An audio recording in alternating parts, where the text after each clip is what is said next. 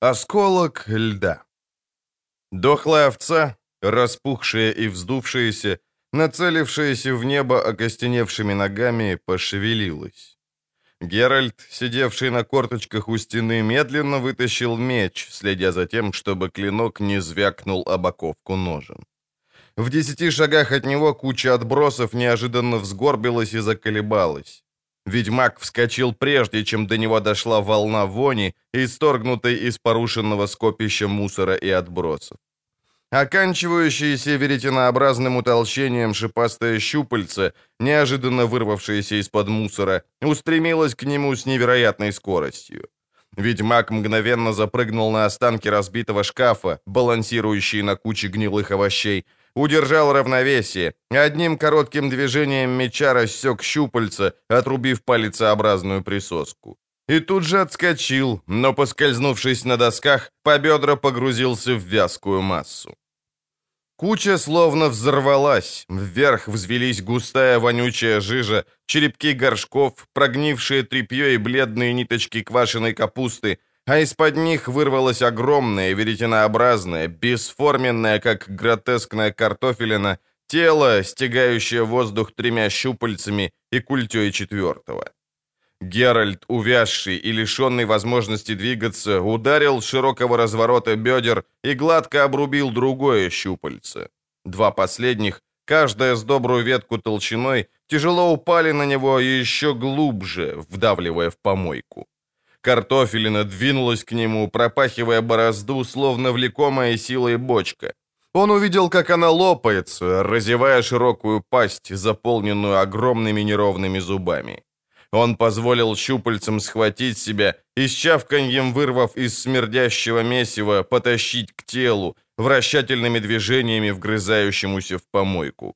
Зубастая пасть дико и яростно зачавкала. Оказавшись рядом с жуткой пастью, ведьмак ударил мечом, ухватившись за него обеими руками. Сталь вошла плавно и мягко. От тошнотворно-сладкой вони перехватило дыхание. Чудище зашипело и задергалось. Щупальца отпустили добычу, конвульсивно задергались в воздухе. Геральт, погрязая в отходах, рубанул ее еще раз, наотмашь. Острие отвратно заскрипело и заскрежетало по ощерившимся зубам. Существо забулькало и осело, но тут же раздулось, шипя, брызгая на ведьмака вонючим месивом.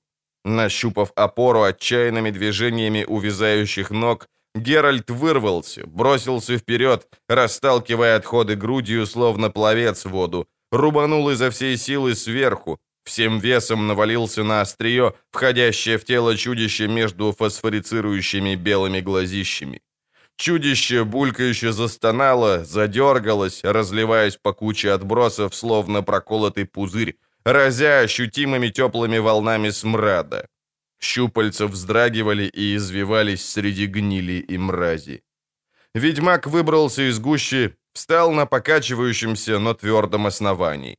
Почувствовал, как что-то липкое и отвратительное, что проникло в башмак, ползет по лодыжке. «К колодцу», — подумал он, — «поскорее отмыться от этой мерзости, отмыться». Щупальца еще раз шлепнули по отбросам, громко и мокро, и замерли. Упала звезда секундной молнией оживив черный, усеянный огоньками небосвод. Ведьмак не загадал желания.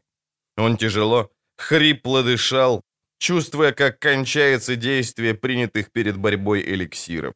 Прилегающий к стенам города гигантский сборник мусора и отходов, уходящий отвесно к поблескивающей ленте реки, при свете звезд выглядел красиво и привлекательно. Ведьмак сплюнул. Чудище было мертво, уже стала частью той кучи, в которой некогда обитала. Упала вторая звезда. «Помойка», — с трудом проговорил ведьмак. «Мерзость, дрянь и дерьмо».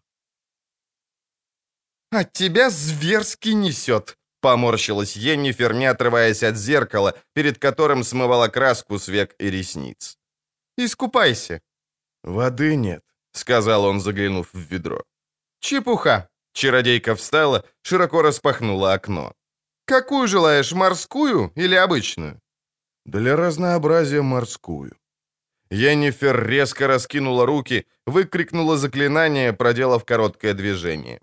В раскрытое окно вдруг повеяло насыщенной морской прохладой. Створки дрогнули, и в комнату со свистом ворвалась зеленая, собранная в неправильной формы шар водяная пыль.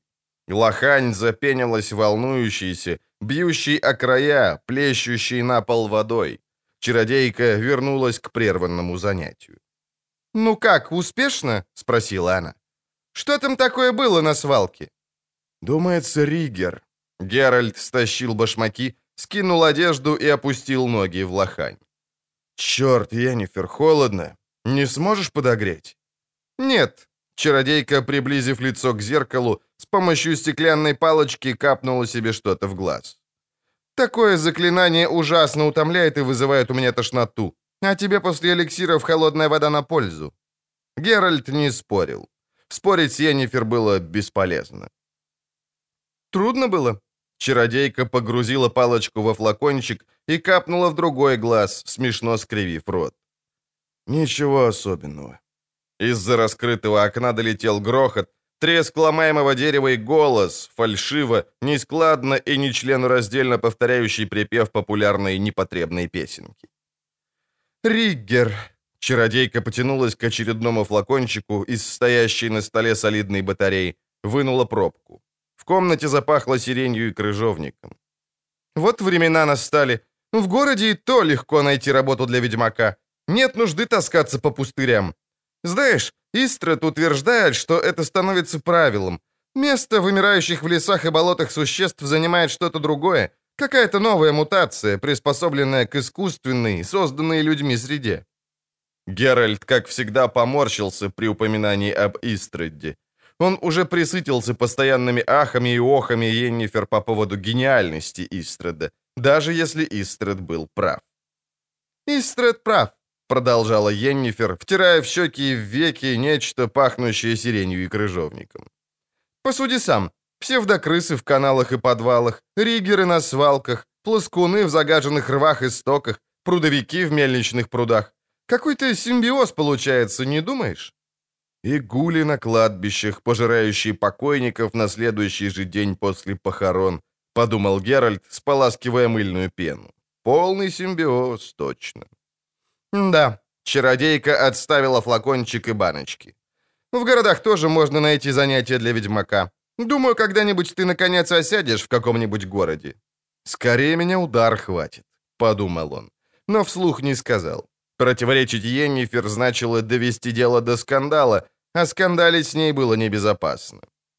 «Ты закончил, Геральт?» «Да». «Вылезай из лохани». Йеннифер, не вставая, небрежно махнула рукой и проговорила заклинание. Вода из лохани вместе с той, что разлилась по полу и стекала с Геральта, собралась в полупрозрачный шар и со свистом вылетела в окно. Послышался громкий плеск. «А чтоб вас, сукины дети!» — долетел снизу сердитый возглас. Некуда, что ли, обмылки плескать? Чтоб вас вши живьем зажрали! Чтоб вас сказило, чтоб вы сдохли!» Чародейка прикрыла окно. «Черт побери, Йен!» — захохотал ведьмак. «Могла бы откинуть подальше». «Могла», — буркнула она. «Да не хотела». Йеннифер взяла со стола светильник и подошла к Геральту. Белая ночная рубашка, повторяющая все движения тела, делала ее невероятно привлекательной. «Больше, чем будь она голой», — подумал он. «Хочу тебя осмотреть», — сказала она. Ригер мог оцарапать. «Но не оцарапал. Я бы почувствовал». «После эликсиров? Не смеши. После эликсиров ты не почувствуешь и открытого перелома, пока торчащая кость не станет цепляться за живые изгороди. А на Ригере могло быть все, до столбняка и трупного яда включительно. В случае чего еще не поздно противодействовать. Повернись». Он чувствовал на теле мягкое тепло светильника, случайные прикосновения ее волос. «Вроде бы все в порядке», — сказала она. «Ляг, пока эликсиры не свалили с ног. Эти смеси чертовски опасны. Ты день ото дня постепенно убиваешь себя». «Я вынужден принимать их перед дракой». Йеннифер не ответила. Снова присела к зеркалу, медленно расчесала черные, крутые, блестящие локоны. Она всегда расчесывала волосы перед тем, как лечь в постель. Геральт считал это чудачеством, но обожал наблюдать за ней во время этой процедуры и подозревал, что Йеннифер это знала. Ему вдруг стало очень холодно, а эликсиры буквально лихорадили его. Немела шея, по низу живота ходили водовороты тошноты. Он выругался под нос, свалился на кровать, не переставая при этом глядеть на Йеннифер. Шевеление в углу обратило на себя его внимание. На криво прибитых к стене, покрытых тенетами оленьих рогах, сидела небольшая, черная как смоль птица, и, наклонив голову, глядела на ведьмака желтым, неподвижным глазом.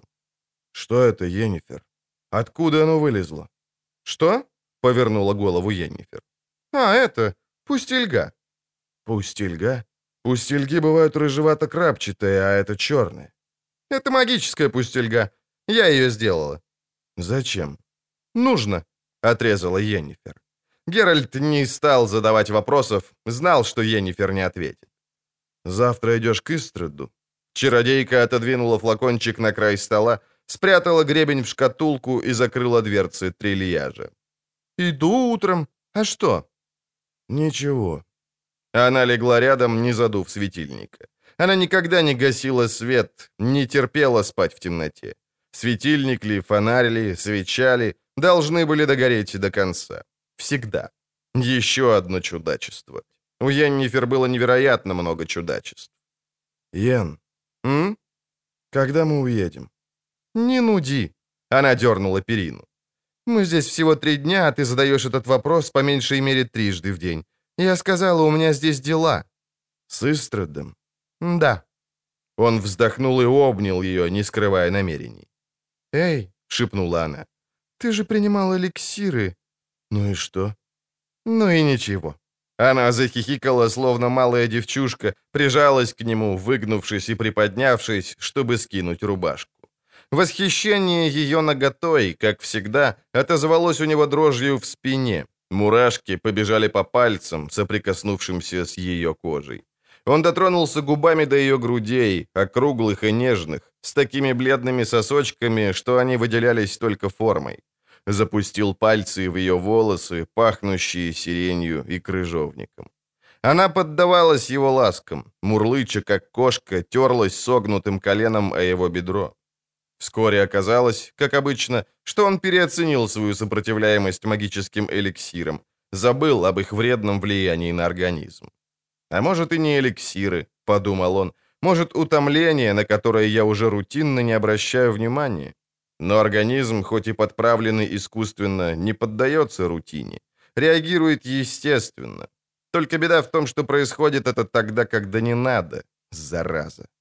Но Йеннифер, как обычно, не пала духом из-за каких-то пустяков. Он почувствовал, как она касается его, услышал, как мурлычет тут же около его уха. Как обычно, он невольно подумал о космическом множестве других оказий, во время которых она наверняка не упускала случая воспользоваться этим весьма практическим заклинанием. А потом перестал об этом думать. Как обычно, было необычно. Он смотрел на ее губы, на их уголки, дрожащие в безотчетной улыбке. Он хорошо знал эту улыбку. Она всегда казалась ему скорее улыбкой триумфа, нежели счастья. Он никогда не спрашивал ее об этом. Знал, что не ответит. Черная пустельга, сидевшая на оленьих рогах, встряхнула крыльями, щелкнула кривым клювом. Йеннифер повернула голову и вздохнула. Очень тоскливо. «Йен?» «Ничего, Геральт», — поцеловала она его. «Ничего». Пламечко светильника дрожало. В стене скреблась мышь. Тихонько, мерно, монотонно шуршал караед в комодике. «Ян». «Да?» «Уедем отсюда. Я себя здесь скверно чувствую. Город влияет на меня отвратительно».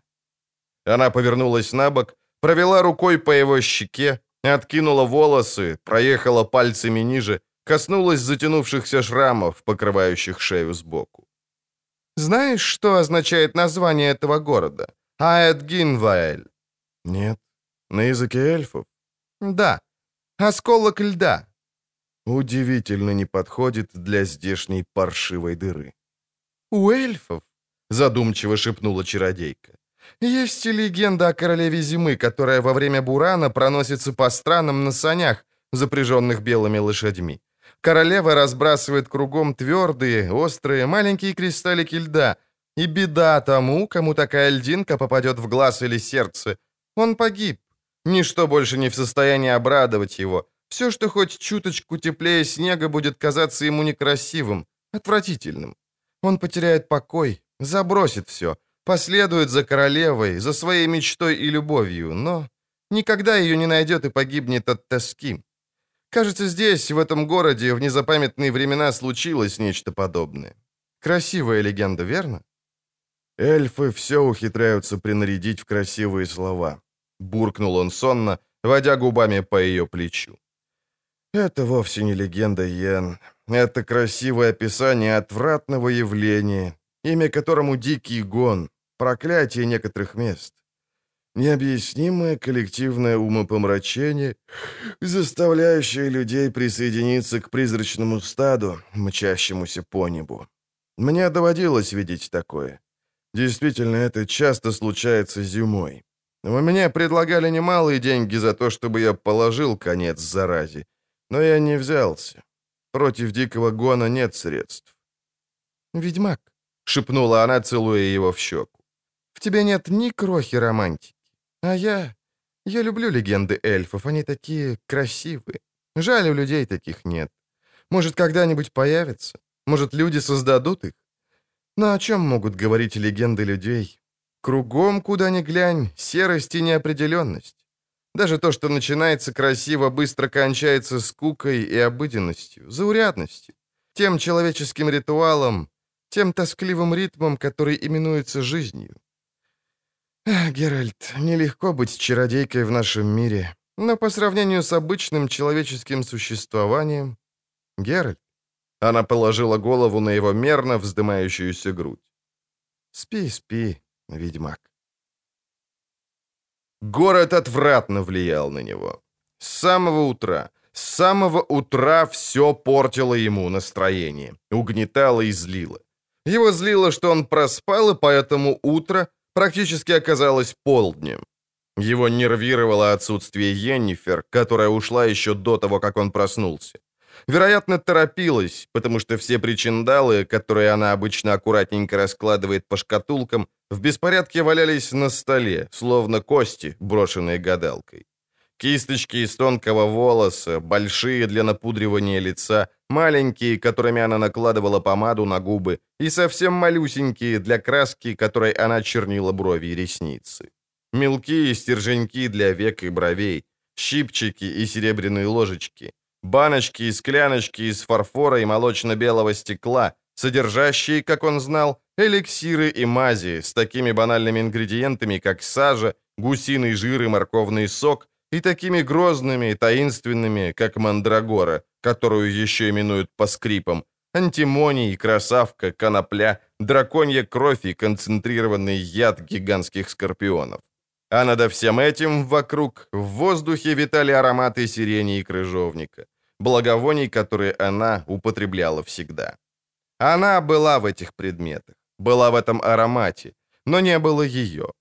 Он спустился, ощущая растущее беспокойство и нарастающее раздражение. На все. Его раздражала холодная яичница, которую подал трактирщик, на мгновение с трудом оторвавшейся девочки, которую тискал в подсобке. Раздражало, что девочке было самое большее 12 лет, и в глазах у нее стояли слезы. Теплая весенняя погода и радостный гул, пульсирующий жизнью улицы, не исправили Геральтова настроение. Все не нравилось ему в Аэт-Гинваэль, городке, который, по его мнению, был скверной пародией на все известные ему городки, преувеличенно шумным, душным, грязным и нервирующим. Он неотрывно улавливал слабый запах свалки в одежде и в волосах. Решил пойти в баню. В бане испортило настроение мина банщика, глядевшего на его медальон и на меч, лежавший на краю катки. Нервировало, что банщик не предложил ему девки. Он не думал воспользоваться девкой, но в банях их предлагали всем, поэтому его злило сделанное для него исключение. Когда он вышел, резко пахнущий серым мылом, его настроение не улучшилось, а Аэт Генваэль ни чуточки не стал красивее. По-прежнему в нем не было ничего такого, что могло бы нравиться. Ведьмаку не нравились кучи навоза, покрывающие улочки. Не нравились бродяги, сидевшие на корточках у стены храма. Не нравились каракули, выведенные на стене, и вопиющие эльфы в резервации. В замок его не впустили, а отослали за Войтом в купеческую гильдию. Это его расстроило. Расстроило также, когда старшина цеха, эльф, велел искать Войта на рынке и при этом глядел на него с презрением и превосходством, странным для того, кому вот-вот предстоит убраться в резервацию. На рынке было пруд-пруди народу, полно ларьков, телег, лошадей, валов и мух. На возвышении стоял позорный столб с правонарушителем, которого чернь забрасывала грязью и дерьмом. Правонарушитель с достойным удивления спокойствием всячески поносил своих мучителей самыми грязными словами, не очень-то возвышая голос. Для Геральта, неплохо разбиравшегося в ситуации, цель пребывания Войта в этом бедламе была абсолютно ясна. У приезжих купцов взятки были предусмотрительно заложены в ценах, стало быть, им надо было кому-то эти взятки сунуть. Войт, также знакомый с обычаем, явился, дабы купцы не страдали напрасно. Место, где он вершил дела, было обозначено грязно-голубым балдахином, растянутым на шестах. Там стоял стол, окруженный голдящими клиентами. За столом сидел Войт Гербольд, демонстрируя всем и вся пренебрежение и презрение, нарисованные на поблекшей физиономии. «Эй, а ты куда?» Геральт медленно повернул голову и моментально заглушил в себе злость, взял себя в руки, превратился в твердый, холодный осколок льда. Он уже не мог позволить себе какие-либо эмоции. У мужчины, заступившего дорогу, были желтоватые, как перья иволги, волосы, такие же брови над светлыми пустыми глазами. Тонкие кисти рук с длинными пальцами лежали на поясе из массивных латунных пластин, отягощенным мечом, булавой и двумя кинжалами. «А», — сказал мужчина. «Узнаю. Ведьмак, не так ли? К Гербальту?» Геральт кивнул, не переставая наблюдать за руками мужчины. Он знал, что их опасно было упускать из виду. «Слышал о тебе, укротитель чудовищ», — сказал желтоволосый, внимательно глядя на руки Геральта. «Хотя, сдается, мы никогда не встречались, думаю, ты тоже обо мне слышал. Я Иво Мирс, но все называют меня Цикада. Ведьмак кивнул в знак того, что слышал. Знал он и цену, которую за голову цикады давали в Вызиме, Каэльфе и Ватвейре. Если б поинтересовались его мнением, он сказал бы, что цена слишком мала, но его мнением не интересовались. «Добро», — сказал цикада. «Войд, как мне ведомо, ждет тебя. Можешь идти, но меч, дружок, оставь. Мне тут, понимаешь, платят за то, чтобы я придерживался такого церемониала. Никто с оружием не должен подходить к Гербальту. Понятно?» Геральт равнодушно пожал плечами, расстегнул ремень, обмотал им ножны и передал меч цикаде. Цикада усмехнулся уголком рта. «Надо же», — сказал он. «Вежливенько, ни слова супротив. Я знал, что сплетни о тебе преувеличены. Хотелось бы, чтобы ты как-нибудь попросил меч у меня. Увидел бы ответ». «Эй, цикада!» — крикнул Войт. «Пропусти его! Идите сюда, живо, господин Геральт!» «Здрасте, здрасте! Уйдите, господа купцы! Оставьте нас вдвоем! Ваши дела должны уступить проблемам гораздо более важным для города. Петиции оставьте моему секретарю». Показная любезность встречи не обманула Геральта. Он знал, что это просто элемент торга. Купцы получили время на обдумывание, достаточно ли великие взятки. «Бьюсь об заклад, цикада пытался тебя спровоцировать». Гербальд небрежно махнул рукой в ответ на столь же небрежный поклон ведьмака. «Пусть тебя это не волнует. Цикада хватается за оружие исключительно по приказу. Правда, это ему не очень-то нравится, но пока я плачу, он вынужден слушаться. Иначе долой со двора на большак. Не волнуйся». «На кое вам ляд такие цикады, Войт? Неужто здесь так уж опасно?» «Не опасно, потому что цикаде плачу. Хм. Его слава идет далеко, и это мне на руку. Видишь ли, Аэдгинваэль и другие города в долине Тойны подчиняются наместнику из Риквярелина, а наместники последнее время сменяются каждый сезон. Впрочем, непонятно, зачем их менять, ведь каждый второй все равно или полу, или четверть эльф. Проклятая кровь и порода. Все скверное от эльфов. Каждый новый наместник, продолжал напыжившийся Гербальд, начиная с того, что убирает и патов, войтов и салтысов старого режима и сажает в кресло своих родичей и знакомых. А после того, что цикада когда-то сделал составленником очередного наместника, меня уже никто не пытается согнать с должности. Я теперь самый старый Войт, самого старого, уж и не помню, какого по счету режима. Ну, мы тут болтаем, а хрен упал, как любила говаривать моя первая жена. Да будет ей земля прахом, в смысле пухом.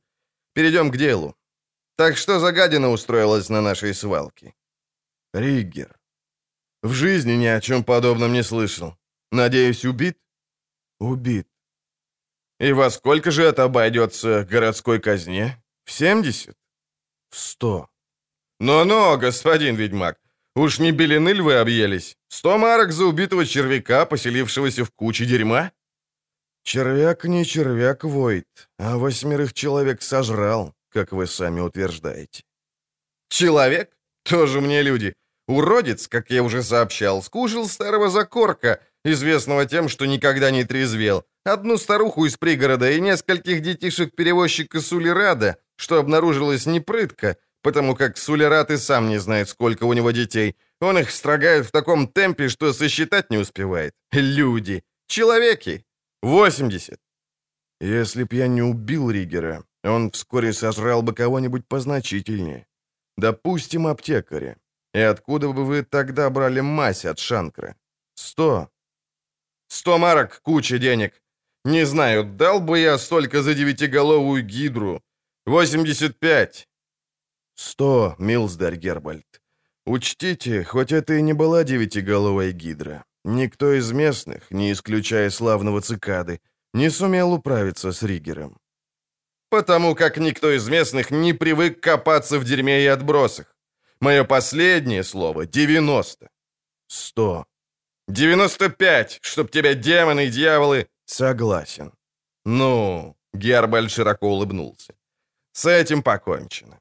Ты всегда торгуешься с таким блеском, ведьмак? Нет, не улыбнулся Геральт. Скорее редко, но хотел доставить вам удовольствие, Войд. И доставил, чтоб тебя чума, захохотал Гербаль. Эй, перегрибок, «А ну гони сюда! Книгу давай мешок и отсчитай мигом 90 марок». Договорились же о 95. «А налог?»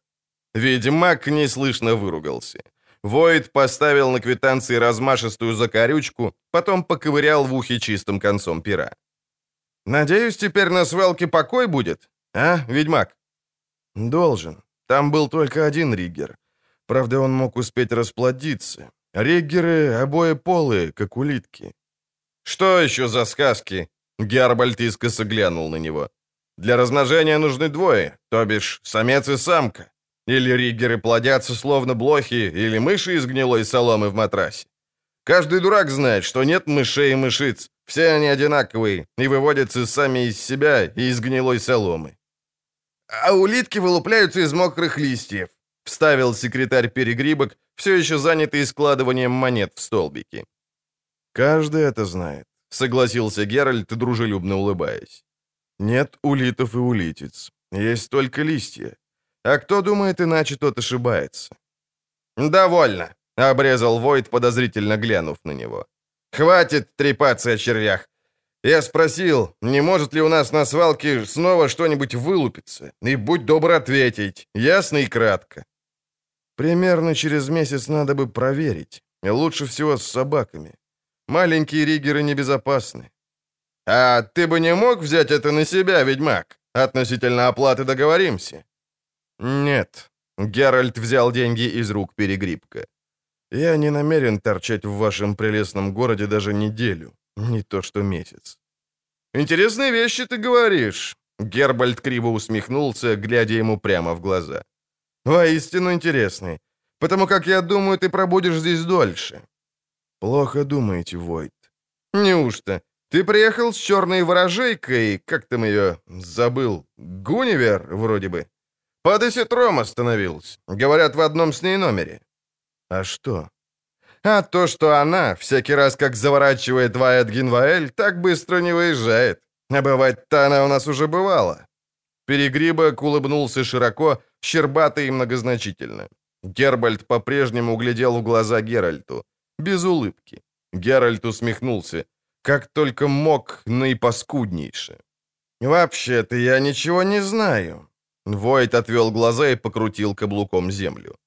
«И мне до этого столько же дела, как до дерьма собачьего. Но, чародей Истред, запомни, у нас особо важное, незаменимое для города, я бы сказал, бесценное.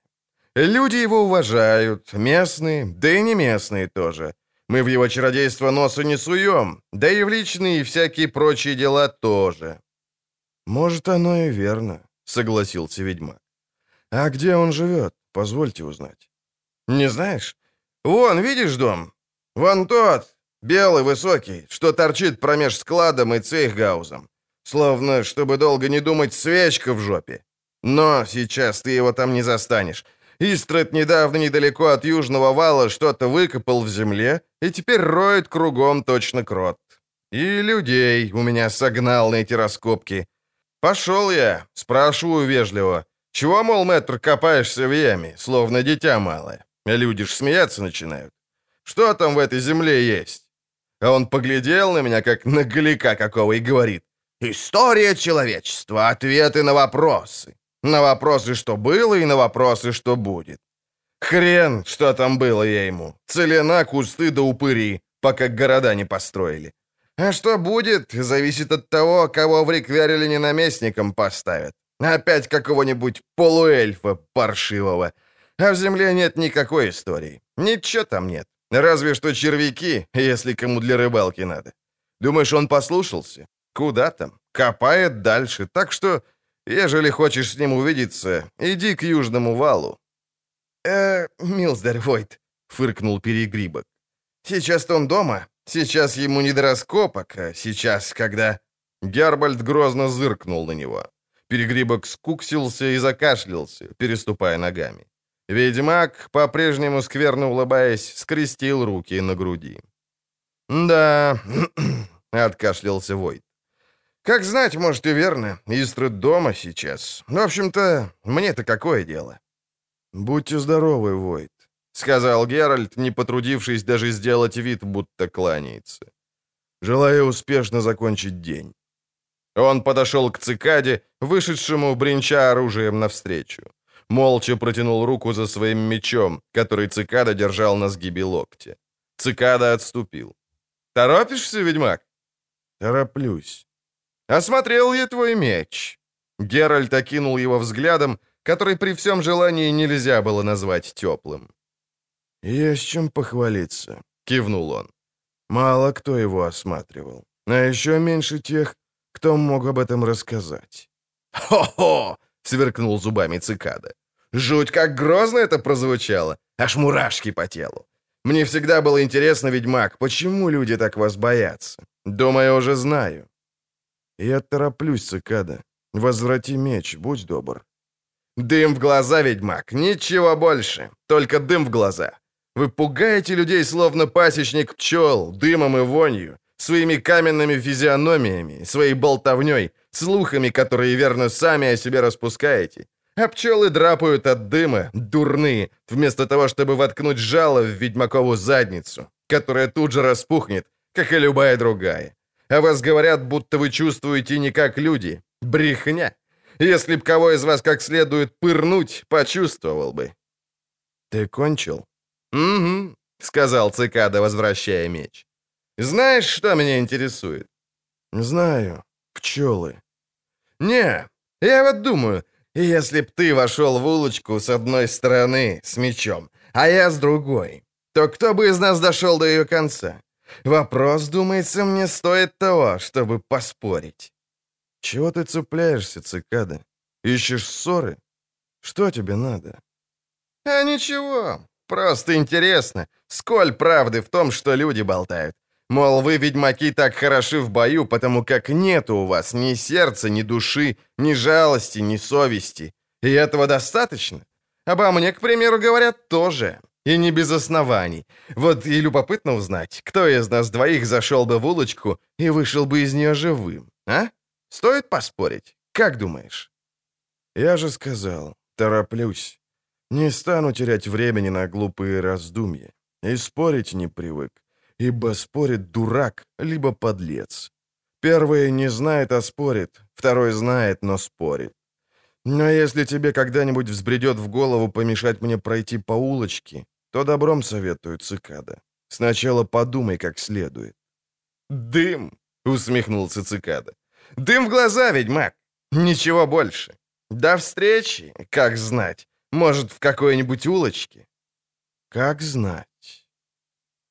«Здесь мы можем свободно поговорить. Садись, Геральт». Больше всего в мастерской бросалось в глаза внушительное количество книг. Именно они занимали большую часть просторного помещения. Толстые томища заполняли шкафы, прогибали полки стеллажей, громоздились на сундуках и комодах. На взгляд ведьмака книги стоили целого состояния. Не было, разумеется, недостатка и в других типичных элементах декора. Чучело крокодила, висящий под потолком рыбы ежа, покрытого пылью скелета и солидной коллекции банок со спиртом, содержащих, пожалуй, любую пакость, какую только себе можно представить. Скалопендр, пауков, змей, жаб, а также неисчислимое множество человеческих и нечеловеческих органов, в основном внутренних. Был там даже гомункул, или что-то, что напоминало гомункула, но с таким же успехом могло оказаться копченым младенцем. На Геральта коллекция впечатления не произвела, он полгода жил у Йеннифер в Венгерберге, а Йеннифер располагала еще более интересным собранием, содержащим даже невероятных размеров фаллос, взятый, кажется, от горного тролля. Было у нее не совсем удачно выполненное чучело единорога, на спине которого она обожала заниматься любовью. Геральт считал, что если и существует место еще менее пригодное для любовных игр, так это, пожалуй, только спина единорога живого. В отличие от него, считавшего кровать роскошью и ценившего все мыслимые возможности, предоставляемые этим чудесным предметом мебели, Йеннифер была на удивление изобретательной. Геральт вспоминал приятные моменты, проведенные с чародейкой на крутой крыше, в забитом пылью дупле, на балконе, причем чужом, на перилах моста, в раскачивающейся на бешеной реке лодке и во время левитации в 30 сажениях над землей. Но хуже всего был единорог. Наступил все же счастливый день, когда кукла сломалась под ними. Развалилась и разлетелась на куски, подбросив массу поводов для смеха. «Что тебя так забавляет, ведьмак?» — спросил Истрад, присаживаясь к длинному столу, уставленному неимоверным количеством истлевших черепов, костей и ржавых железяк. «Всякий раз, когда я вижу такое...» Ведьмак уселся напротив и указал на банки и склянки.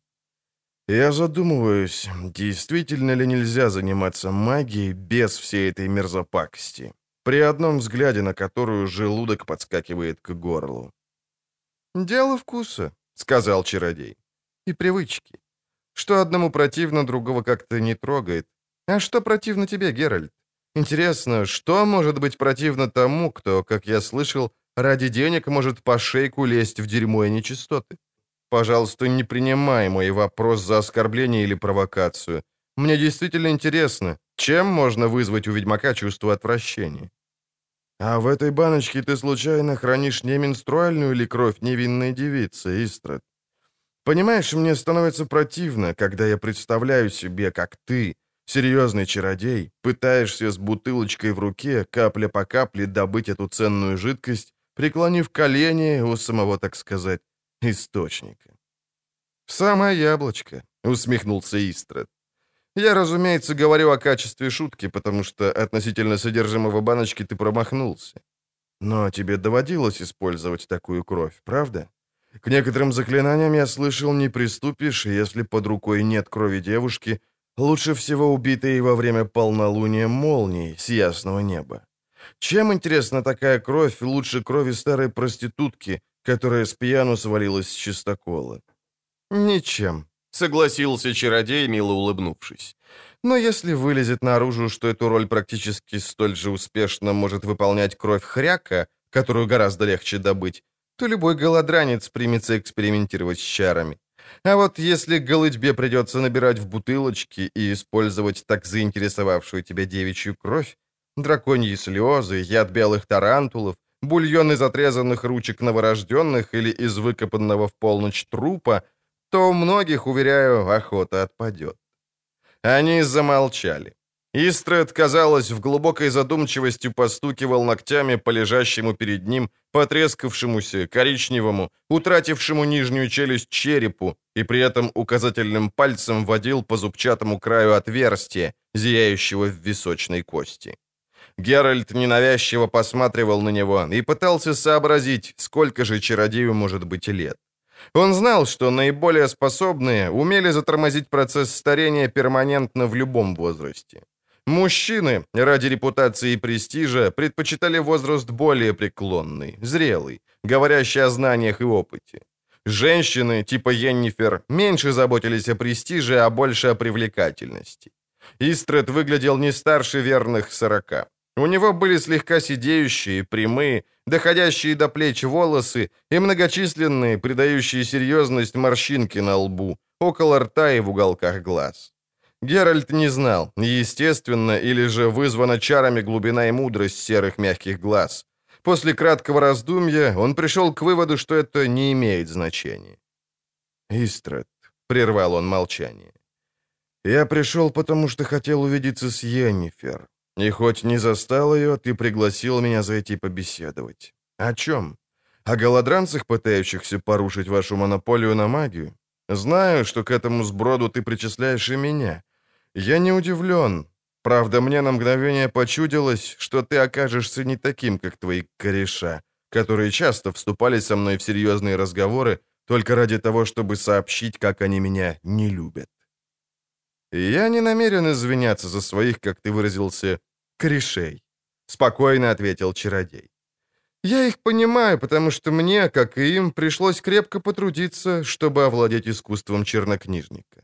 Еще совсем мальчишкой, когда мои ровесники бегали по полям с луками, ловили рыбу или играли в чет-нечет, я корпел над манускриптами.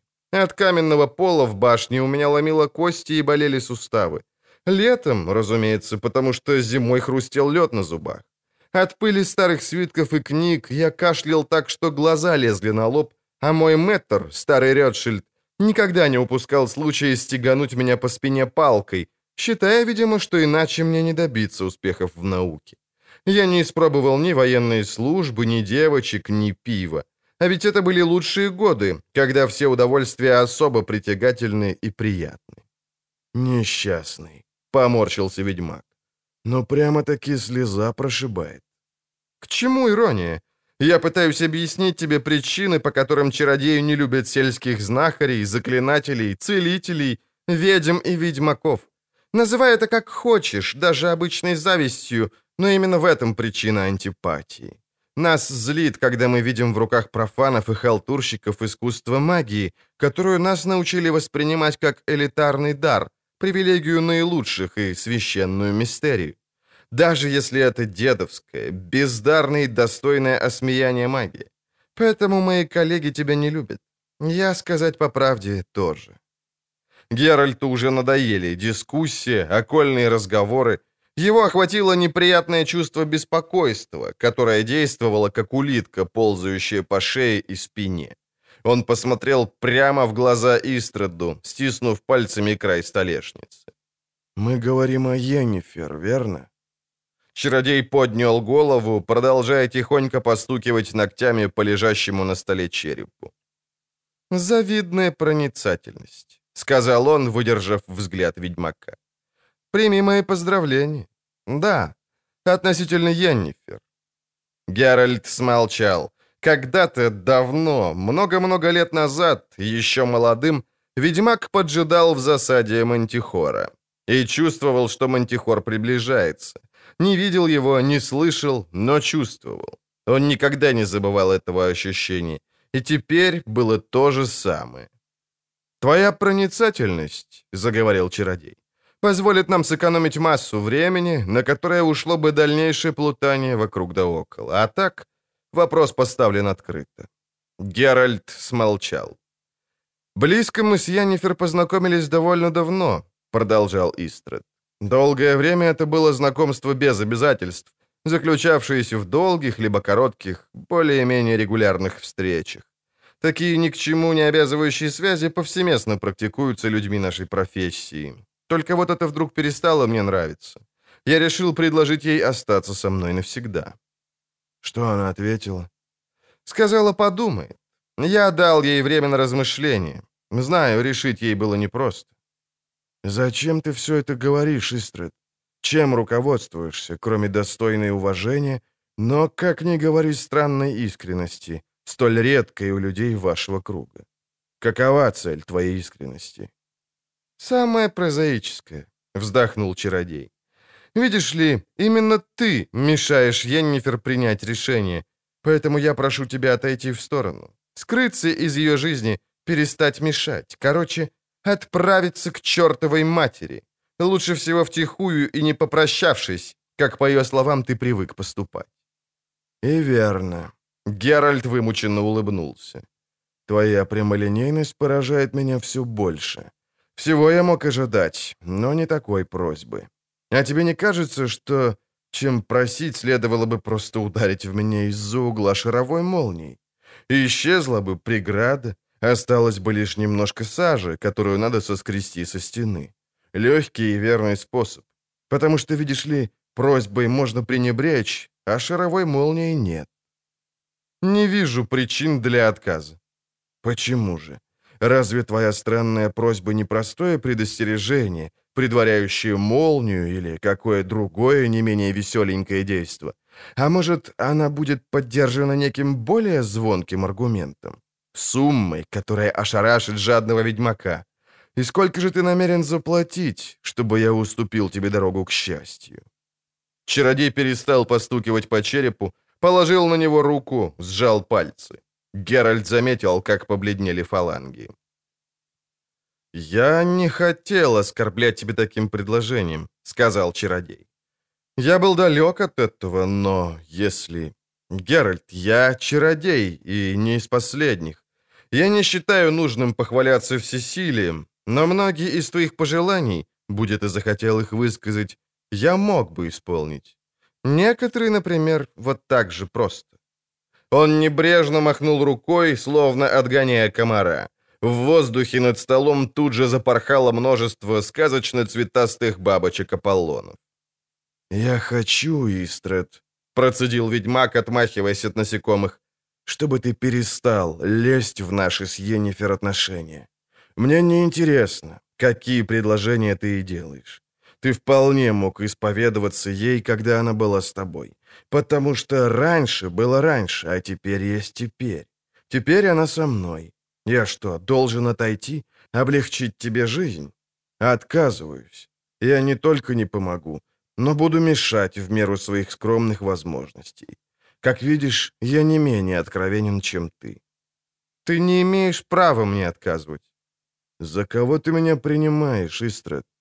Чародей внимательно посмотрел на него, перегнувшись через стол.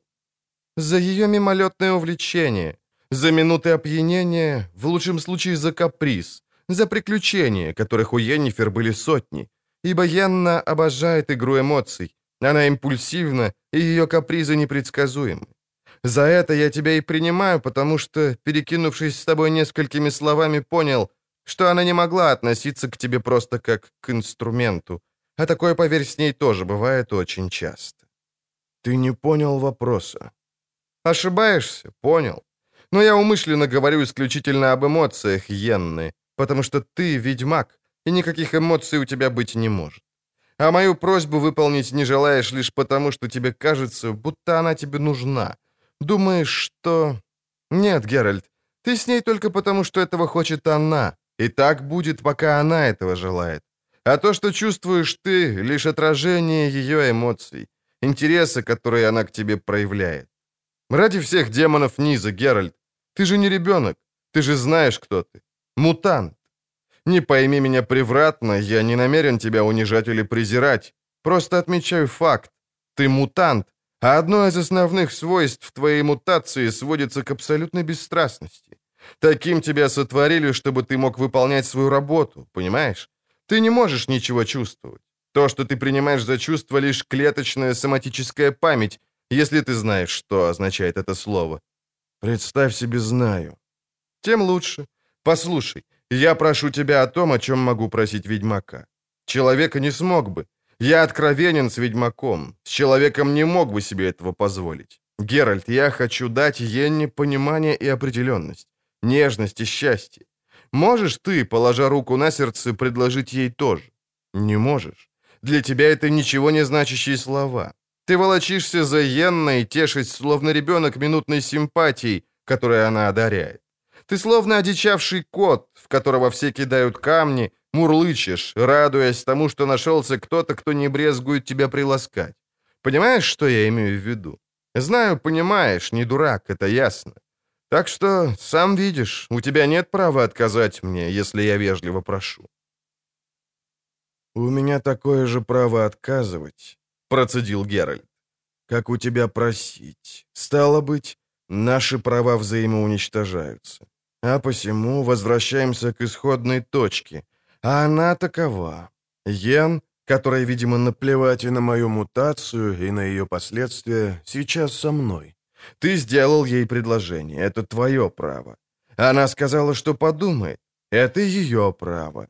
Тебе кажется, якобы я мешаю ей принять решение, будто она колеблется, и причина ее колебаний я, а это уж мое право. Если она колеблется, то надо думать не без причин. Вероятно, что-то я все же ей даю, хоть, возможно, для этого у ведьмаков в словарей нет нужных слов. Послушай. Нет, ты послушай. Говоришь, она когда-то была с тобой? Как знать, может, не я, а ты был всего лишь ее мимолетным увлечением, капризом, игрой эмоций, столь типичной для нее. Я даже не исключаю, Истред, что она воспринимала тебя всего лишь как инструмент. Этого, господин чародей, нельзя исключить только на основании разговора. В таких случаях, сдается мне, инструмент бывает существеннее болтовни. Истред даже не дрогнул. Геральта удивило его самообладание. Тем не менее, затянувшееся молчание, похоже, свидетельствовало о том, что удар попал в цель. «Играешь словами», — сказал, наконец, чародей. «Упиваешься ими. Словами хочешь заменить нормальные человеческие ощущения, которых у тебя нет. Твои слова не выражают чувств, это лишь звуки. Такие же издает вот этот череп, стоит по нему постучать. Ибо ты так же пуст, как и он. Ты не имеешь права. Прекрати. Резко прервал Геральт. Может быть, даже слишком резко. Прекрати упорно отказывать мне в правах. С меня достаточно, понял? Я сказал, наши права равны. Нет, черт возьми, мои больше. Серьезно? Чародей немного побледнел, доставив тем Геральту невыразимое удовольствие. «Это почему же?» Ведьмак на секунду задумался и решил добить его. «А потому», — выпалил он, что вчера ночью она была со мной, а не с тобой». Истред пододвинул череп поближе, погладил. Рука к огорчению Геральта даже не дрогнула. «По-твоему, это дает тебе какие-то права?» «Только одно — право делать выводы». «Так», — протянул чародей. «Прекрасно. Ну что ж, со мной она была сегодня утром. Сделай вывод, имеешь право. Я уже сделал. Молчание длилось долго. Геральт отчаянно искал слова. И не нашел. Ни одного. «Пустая болтовня», — сказал он, наконец, вставая, злой на себя, потому что прозвучало это грубо и глупо.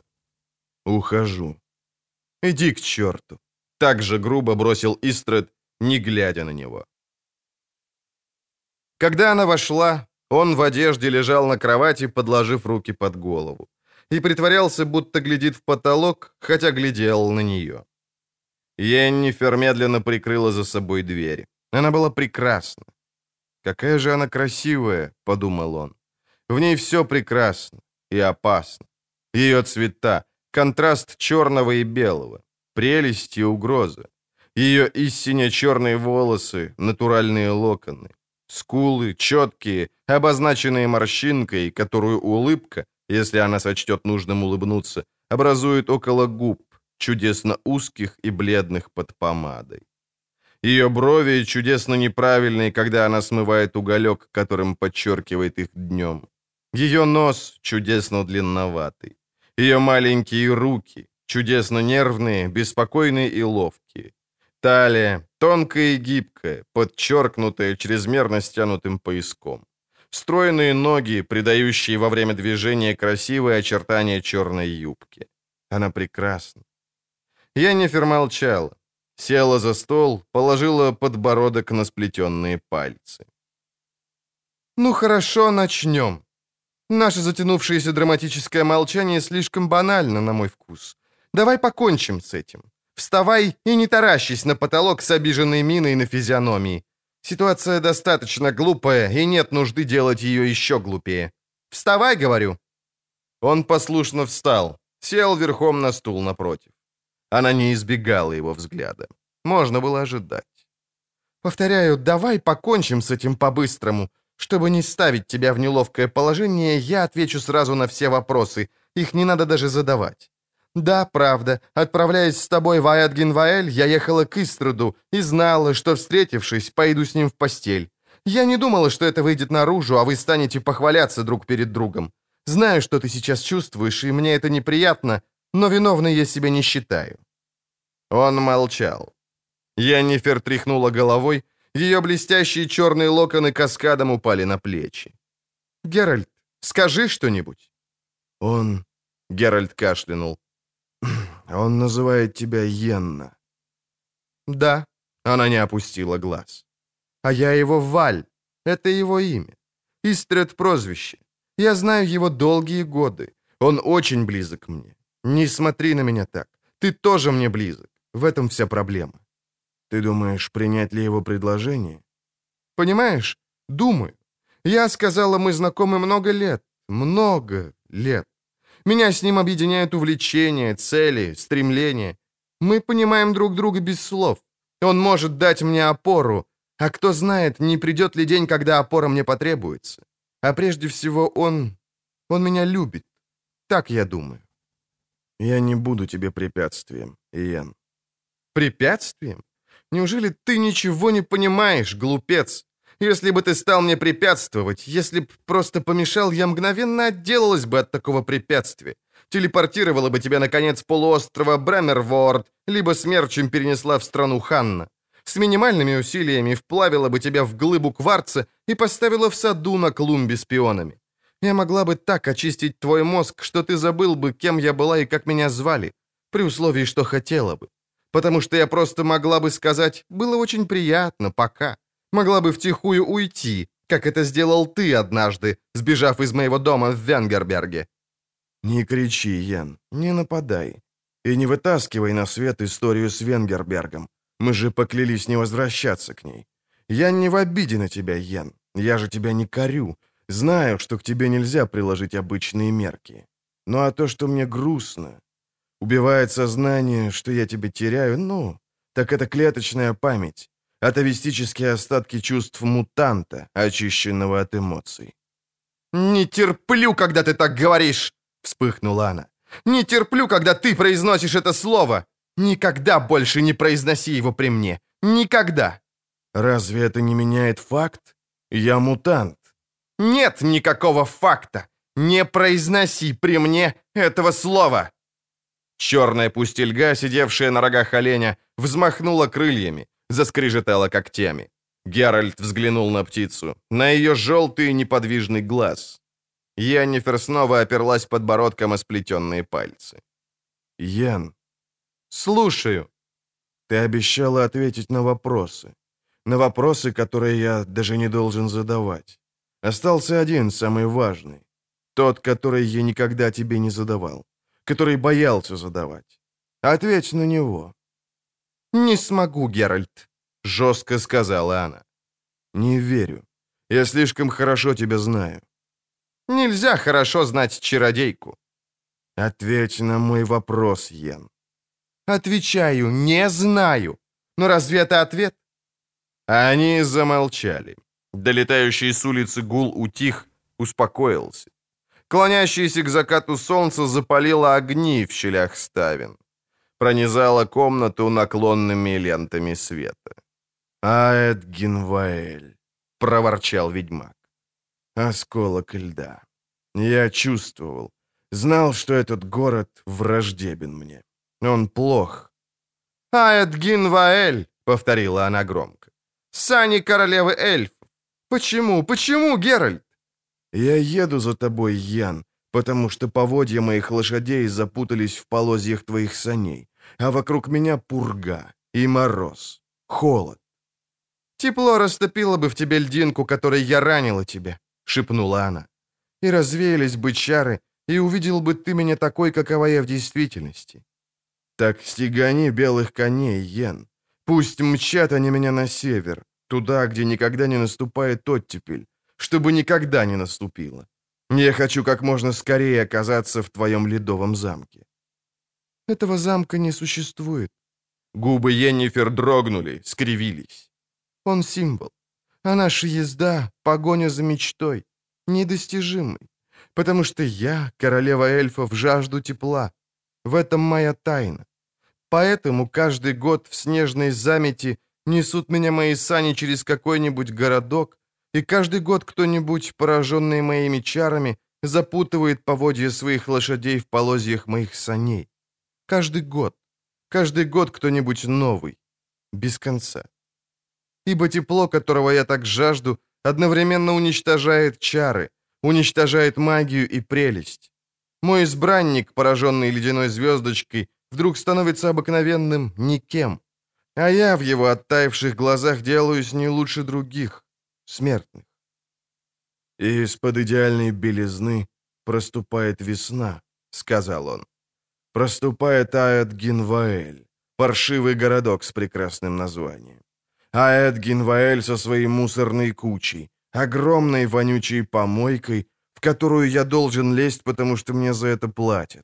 Потому что для того меня и сделали, чтобы я лез во всякую мерзость, которая у других вызывает ужас и отвращение. Меня лишили способности чувствовать, чтобы я не мог ощущать, сколь омерзительно мерзостна эта мерзопакость, чтобы не отступал, не бежал от нее, охваченный ужасом. Да, меня лишили эмоций, но не полностью. Тот, кто это сделал, схалтурил, Иен. Они замолчали. Черная пустельга зашелестела перьями, раскрывая и складывая крылья. «Геральт!» «Слушаю, Иен». «Теперь ты ответь на мой вопрос, на тот, который я тебе никогда не задам. Тот, который, боюсь, сейчас я его тоже не задам, но ответь. Потому потому что я очень хочу услышать твой ответ. То одно единственное слово, которого ты никогда мне не сказал. Скажи его, Геральт». «Не смогу, Йен». «Почему?» «Ты не знаешь?» Он грустно улыбнулся. «Мой ответ был бы всего лишь словом. Словом, которое не выражает чувств, не выражает эмоций, потому что я их лишен. Словом, которое было бы всего лишь звуком, какой издает пустой и холодный череп, если по нему постучать. Она молча глядела на него. Ее широко раскрытые глаза приобрели цвет фиолетового пламени. «Нет, Геральт», — сказала она, — «это неправда. А может, правда, но не вся. Ты не лишен чувств. Теперь я вижу. Теперь я знаю, что...» Она замолчала. «Да кончи, Йен, коль уж решилась, не лги. Я знаю тебя. Я вижу это в твоих глазах. Она не отвела глаз. Он знал. «Йен», — прошептал он. «Дай руку», — сказала она. Она взяла его руку в свои. Он сразу почувствовал покалывание и пульсирование крови в сосудах предплечья. Йеннифер спокойным, размеренным голосом шептала заклинание, но он видел капельки пота, покрывавшие ее побледневший лоб, видел расширившиеся от боли зрачки. Опустив его руку, она протянула ладони, пошевелила ими, ласкающими движениями поглаживая какой-то невидимый предмет, медленно, сверху вниз. Между ее пальцами воздух начал густеть и мутнеть, клубиться и пульсировать, как дым. Он глядел, словно завороженный, Магия творения, которую считали высшим достижением чародеев, всегда увлекала его гораздо больше, нежели иллюзия или трансформация. «Да, Истрад был прав», — подумал он. «По сравнению с такой магией мои знаки просто смешны». Между дрожащими от напряжения ладонями Йеннифер постепенно материализовалось тело птицы, черный как уголь. Пальцы чародейки нежно ласкали встопорщенные перья, плоскую головку, искривленный клюв. Еще движение, гипнотизирующе плавное, нежное.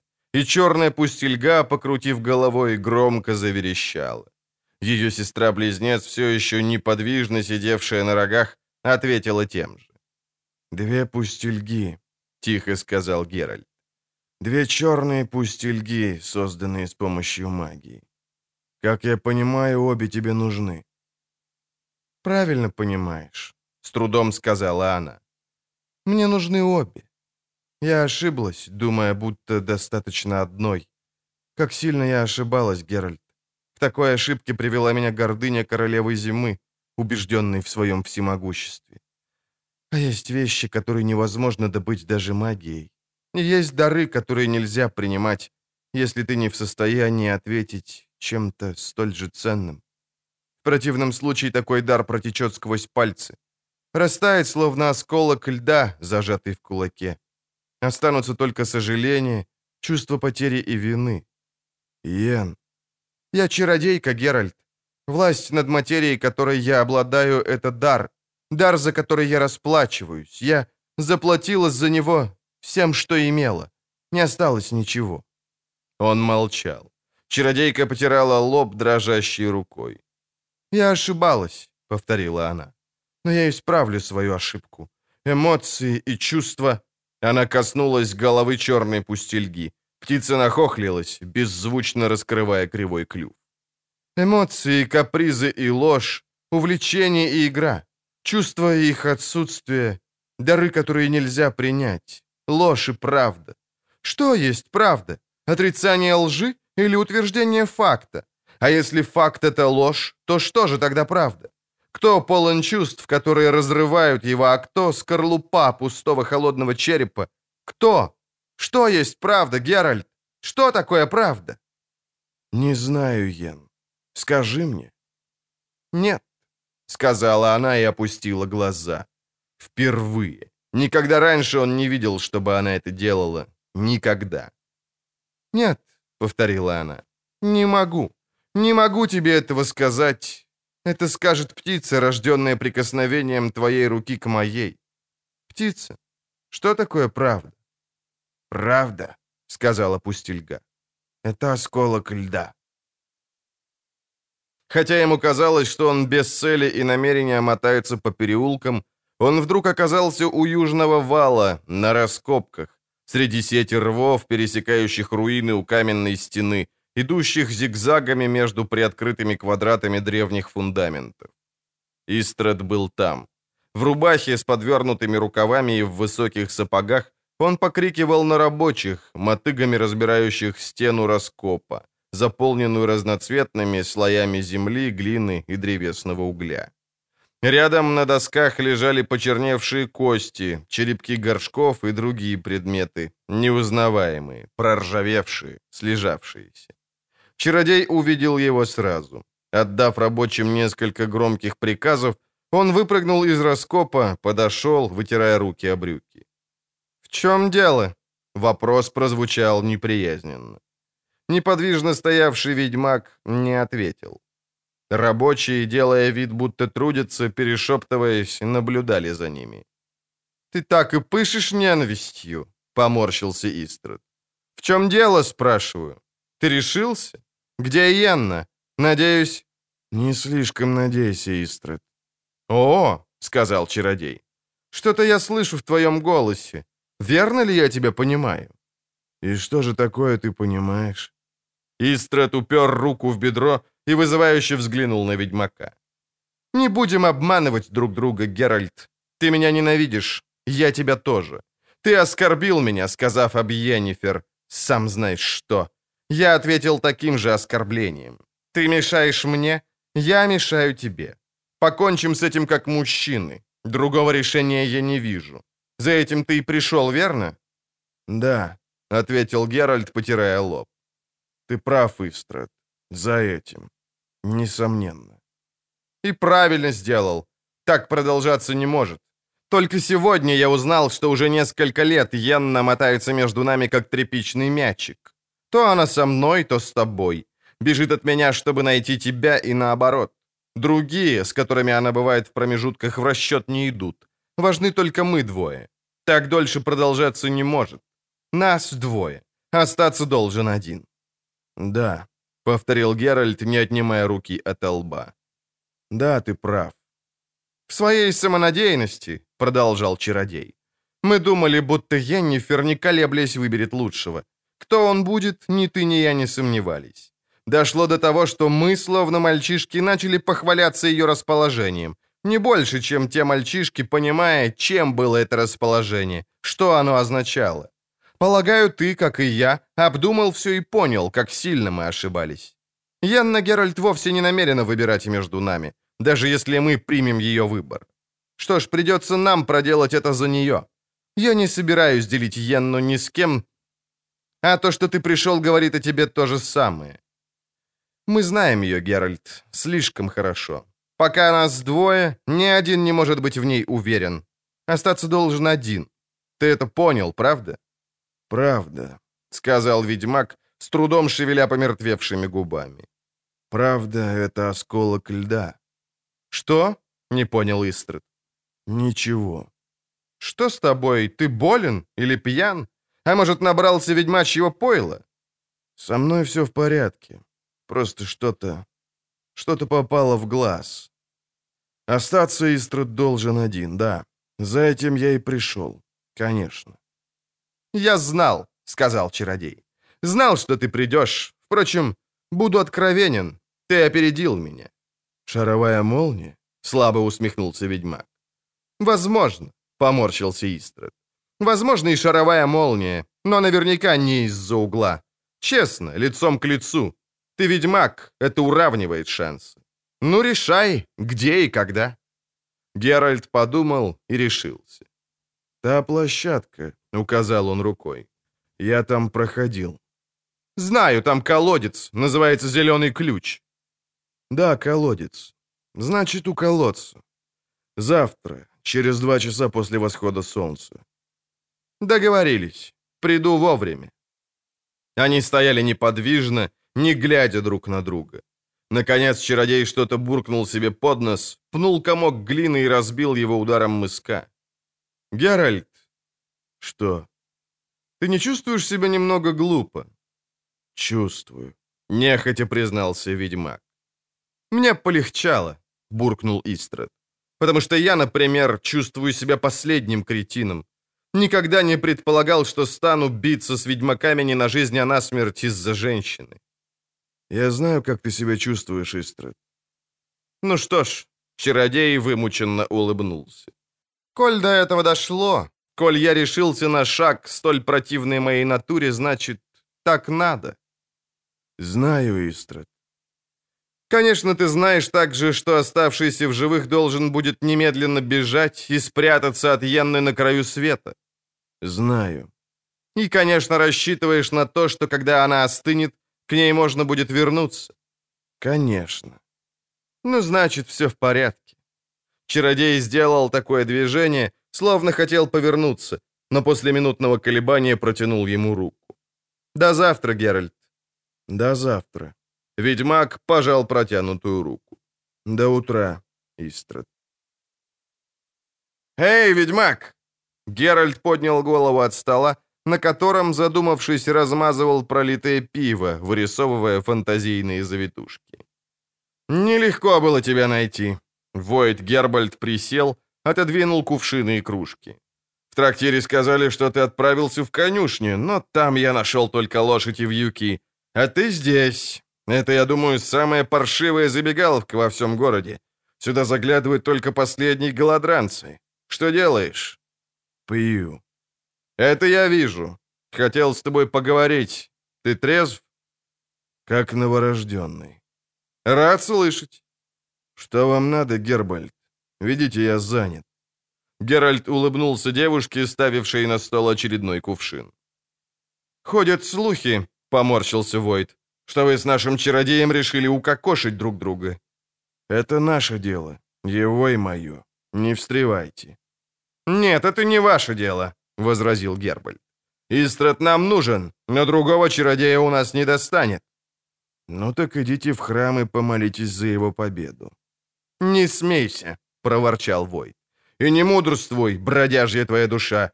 О боги, если б не знал, что чародей меня не простит, то кинул бы тебя в яму, на самое дно, или выволок за стены парой лошадей, а и велел бы цикаде прирезать, как свинью. Но, увы, Истрид свихнулся на почве чести и не простит. Знаю, что не простит. Ну и чудненько. Ведьмак допил очередную кружку и выплюнул на пол попавшую в пиво соломинку. Мне посчастливилось. Это все? Нет, сказал Гербальд, вынимая из-за пазухи туго набитый мешок. Здесь сто марок, ведьмак. Бери, выматывайся, Изаят Гинваэль. Выматывайся. Лучше всего сделай это немедля. Во всяком случае, до восхода солнца.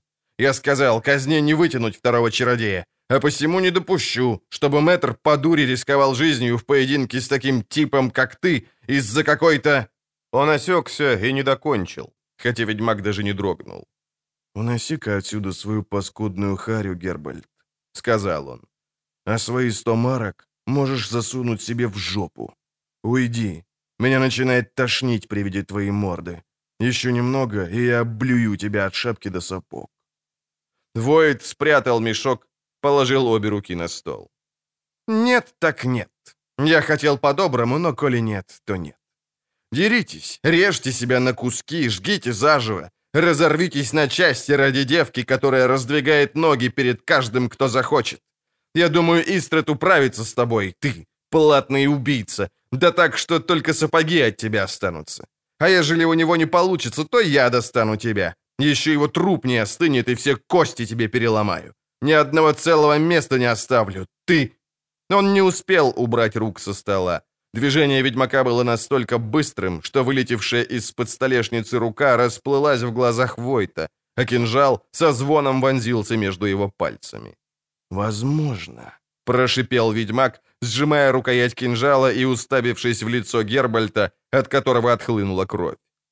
«Возможно, Истрат меня убьет. Если же нет, тогда я уйду отсюда. А ты, вонючка поганая, не пытайся меня задержать ежели не хочешь, чтобы улочки вашего грязного городишки запенились от крови. Вон отсюда!» «Господин Вайт, что тут происходит? Эй, ты!» «Спокойно, цикада», — сказал Гербальд, медленно двигая руку по столу подальше от клинка. «Ничего не случилось. Ничего». Цикада засунул в ножны полувытянутый меч.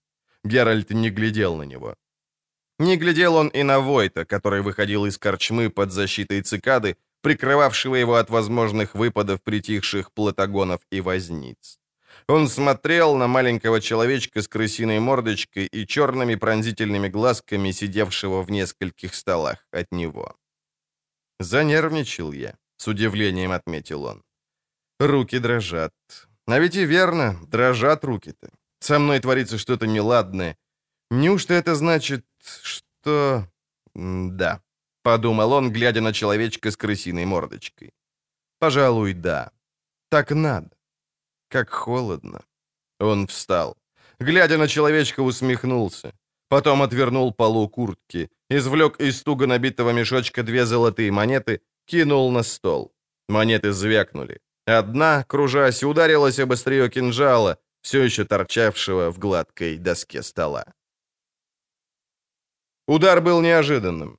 Палка тихо свистнула в темноте, так быстро, что еще немного, и ведьмак не успел бы заслонить голову автоматически поднятой рукой и не сумел бы смягчить удара гибким поворотом тела. Он отскочил, упал на колено, перевернулся, встал на ноги, почувствовал колебание воздуха, расступающегося под новым взмахом руки, ушел от удара ловким пируэтом, закружился между двумя наступающими на него в темноте фигурами, протянул руку над правым плечом. Меча не было. Ничего не скоренит во мне этих рефлексов, подумал он, мягко отскакивая. Привычка? Клеточная память? Я мутант, реагирую как мутант. Подумал он, снова падая на колено и, избегая удара, потянулся за кинжалом к голенищу. Кинжала не было. Он криво усмехнулся и тут же получил палкой по голове. В глазах вспыхнуло, боль пронзила до кончиков пальцев. Он упал, расслабляясь и не переставая улыбаться. Кто-то повалился на него, прижал к земле. Второй сорвал с пояса мешочек. Он уловил глазом блеск ножа. Сидящий у него на груди разорвал куртку под шеей, схватил за цепочку, вытянул медальон и тут же выпустил его из руки. «Балзибута!» — услышал Геральт сопение. «Ведьмак!» — второй выругался. «У него же не было меча! О боги! Фу! Фу! Ведьмак Седуа Радгаст! Не касайся его! Фу! Фу!» Луна на мгновение пробилась сквозь тонкое облако. Геральт увидел над собой тощее крысиное лицо, маленькие черные блестящие глазки. Услышал топот ног второго, удаляющийся в переулке, из которого несло кошками и прогорклым жиром. Человек с крысиной мордочкой медленно снял колено с его груди. «В следующий раз...» Геральт услышал его четкий шепот. «В следующий раз, ведьмак, когда захочешь покончить жизнь самоубийством, не впутывай в свои дела других. Просто повесься на вожжах в конюшне». Ночью, видимо, шел дождь. Геральт вышел из конюшни, протирая глаза и выбирая пальцами солому из волос. Восходящее солнце блестело на мокрых крышах, золотом горело в лужах. Ведьмак сплюнул. Во рту все еще было неприятно. Шишка на голове отдавалась тупой болью. На барьере перед конюшней сидел черный кот и сосредоточенно лизал лапу. «Кс-кс-кс», — позвал ведьмак. Кот, застыв, зловеще глянул на него, прижал уши и зашипел, обнажив клыки. «Знаю», — кивнул Геральт. «Я тебя тоже не люблю. Я просто пошутил». Он медленными движениями стянул расслабившиеся застежки и шнуровки курточки, выровнял на себе складки одежды, проверил, не стесняют ли они где свободу движений. Перекинул меч за спину, поправил рукоять над правым плечом. Перевязал лоб кожаным ремешком, откинув волосы назад, за уши. Натянул длинные боевые перчатки, набитые короткими конусами серебряных игл. Еще раз глянул на солнце, сузив зрачки в вертикальные щелочки. Подумал, прекрасный день. Прекрасный день для боя. Вздохнул, плюнул и медленно пошел вдоль улочки, вдоль стен, выделяющих резкий, пронзительный запах мокрой штукатурки, известкового связующего. «Эй, чудак!» Он обернулся. Цикада в обществе трех подозрительно выглядевших вооруженных типов сидел на штабеле бревен, уложенных вдоль вала. Встал, потянулся, вышел на середину улочки, старательно обходя лужи. «Далеко собрался?» — спросил он, упершись узкими ладонями в увешанный оружием пояс. «Не твое дело». «Чтоб было ясно, чихать я хотел на Войта, чародея и весь этот засранный город сказал цикада, медленно выговаривая слова. «Дело в тебе, ведьмак. Ты не дойдешь до конца улочки. Слышишь, нет? Проверить хочу, каков ты в бою. Не дает мне это покоя, ну не дает, понял? Нет? Стой, говорю. Прочь с дороги. Стой! рявкнул цикада, положив руку на рукоять меча. Не понял? Драться будем? Я тебя вызываю. Сейчас увидим, кто из нас лучше. Геральт, не замедляя шага, пожал плечами. «Вызываю тебя на обои! Слышь, выродок!» — крикнул цикада, снова загораживая ему путь. «Чего ждешь? Вытягай железяку! Что, страх забрал?» Геральт продолжал идти, заставляя цикаду пятиться, неловко идти задом. Цикадины провожатые поднялись с бревен, пошли следом за ними, однако держались в отдалении. Геральт слышал, как грязь хлюпает у них под ногами.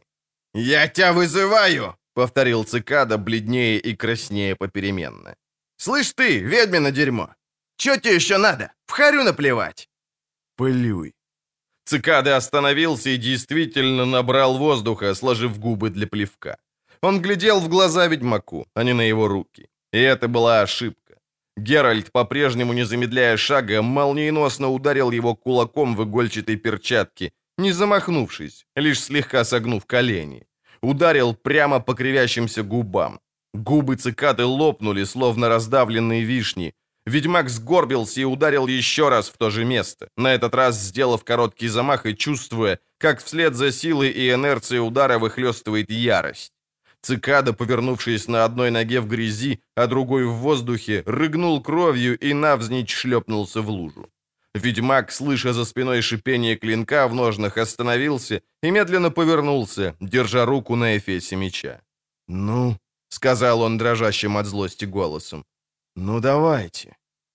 Тот, который достал оружие, смотрел ему в глаза. Секунду. Потом отвел взгляд. Двое других попятились. Сначала медленно, потом все быстрее. Слыша это, человек с мечом тоже отступил, беззвучно шевеля губами. Тот, который был дальше всех, развернулся и побежал, разбрызгивая грязь. Остальные замерли на месте, не пытаясь приблизиться. Цикада развернулся в грязи, приподнялся, упершись локтями, забормотал, кашлянул, выплюнул что-то белое вместе с большой порцией красного. Проходя мимо него, Геральт с отвращением пнул его в щеку, сломав лицевую кость и снова повалив в лужу. И, не оглядываясь, пошел дальше.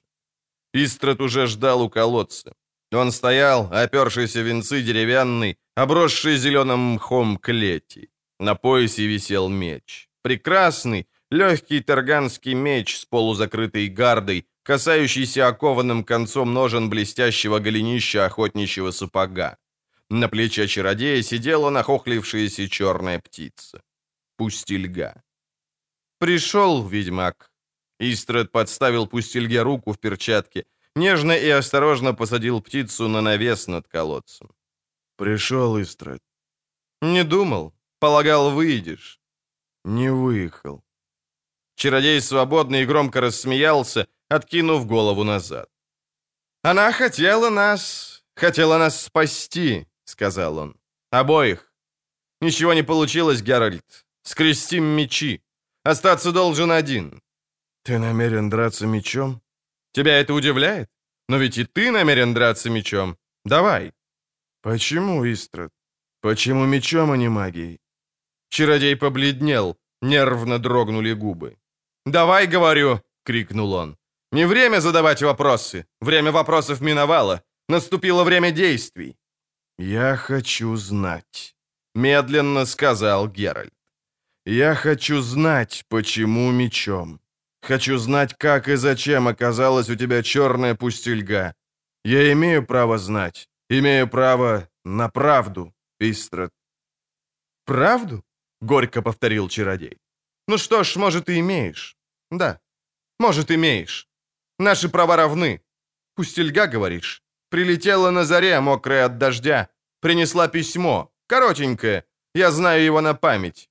Прощай, Валь, прости. Есть дары, которых нельзя принимать, а во мне нет ничего, чем я могла бы отблагодарить. И это правда, Валь. Правда, осколок льда. Ну, Геральт, я удовлетворил тебя. Ты воспользовался своим правом?» Ведьмак медленно кивнул. «Хорошо», — сказал Истрад. «Теперь я воспользуюсь своим потому что не принимаю во внимание этого письма. Я не могу без нее. Предпочитаю уж... Приступим, черт побери!» Он сгорбился и выхватил меч быстрым, ловким движением, свидетельствующим о навыке. Пусть Ильга заскрежетала. Ведьмак стоял неподвижно, опустив руки. «Чего ждешь?» — крикнул чародей. Геральт медленно поднял голову, некоторое время глядел на него, потом развернулся на каблуках. «Нет, Истрат», — сказал он тихо. «Прощай». «Что это значит, черт побери?» «Истрат», — бросил Геральт через плечо, остановившись. «Не впутывай в свои дела других. Если иначе не можешь, повесься в конюшне на вожжах». «Геральт!» — крикнул чародей, и голос у него вдруг надломился и резанул уши фальшивой злой нотой. «Я не откажусь! Она не убежит от меня! Я поеду за ней в Венгерберг, поеду за ней на край света. Я найду ее. Я не откажусь от нее никогда. Знай об этом. Прощай, Истрат. Он отошел в переулок, ни разу не обернувшись. Шел, не обращая внимания на людей, прытко уступающих ему дорогу, на поспешно захлопывающиеся двери и ставни. Он не замечал никого и ничего. Он думал о письме, которое ожидает его в корчме. Пошел быстрее. Знал, что в изголовье кровати ожидает мокрая от дождя черная пустельга, держащая в кривом клюве письмо. Он хотел как можно скорее прочесть его, хотя знал содержание.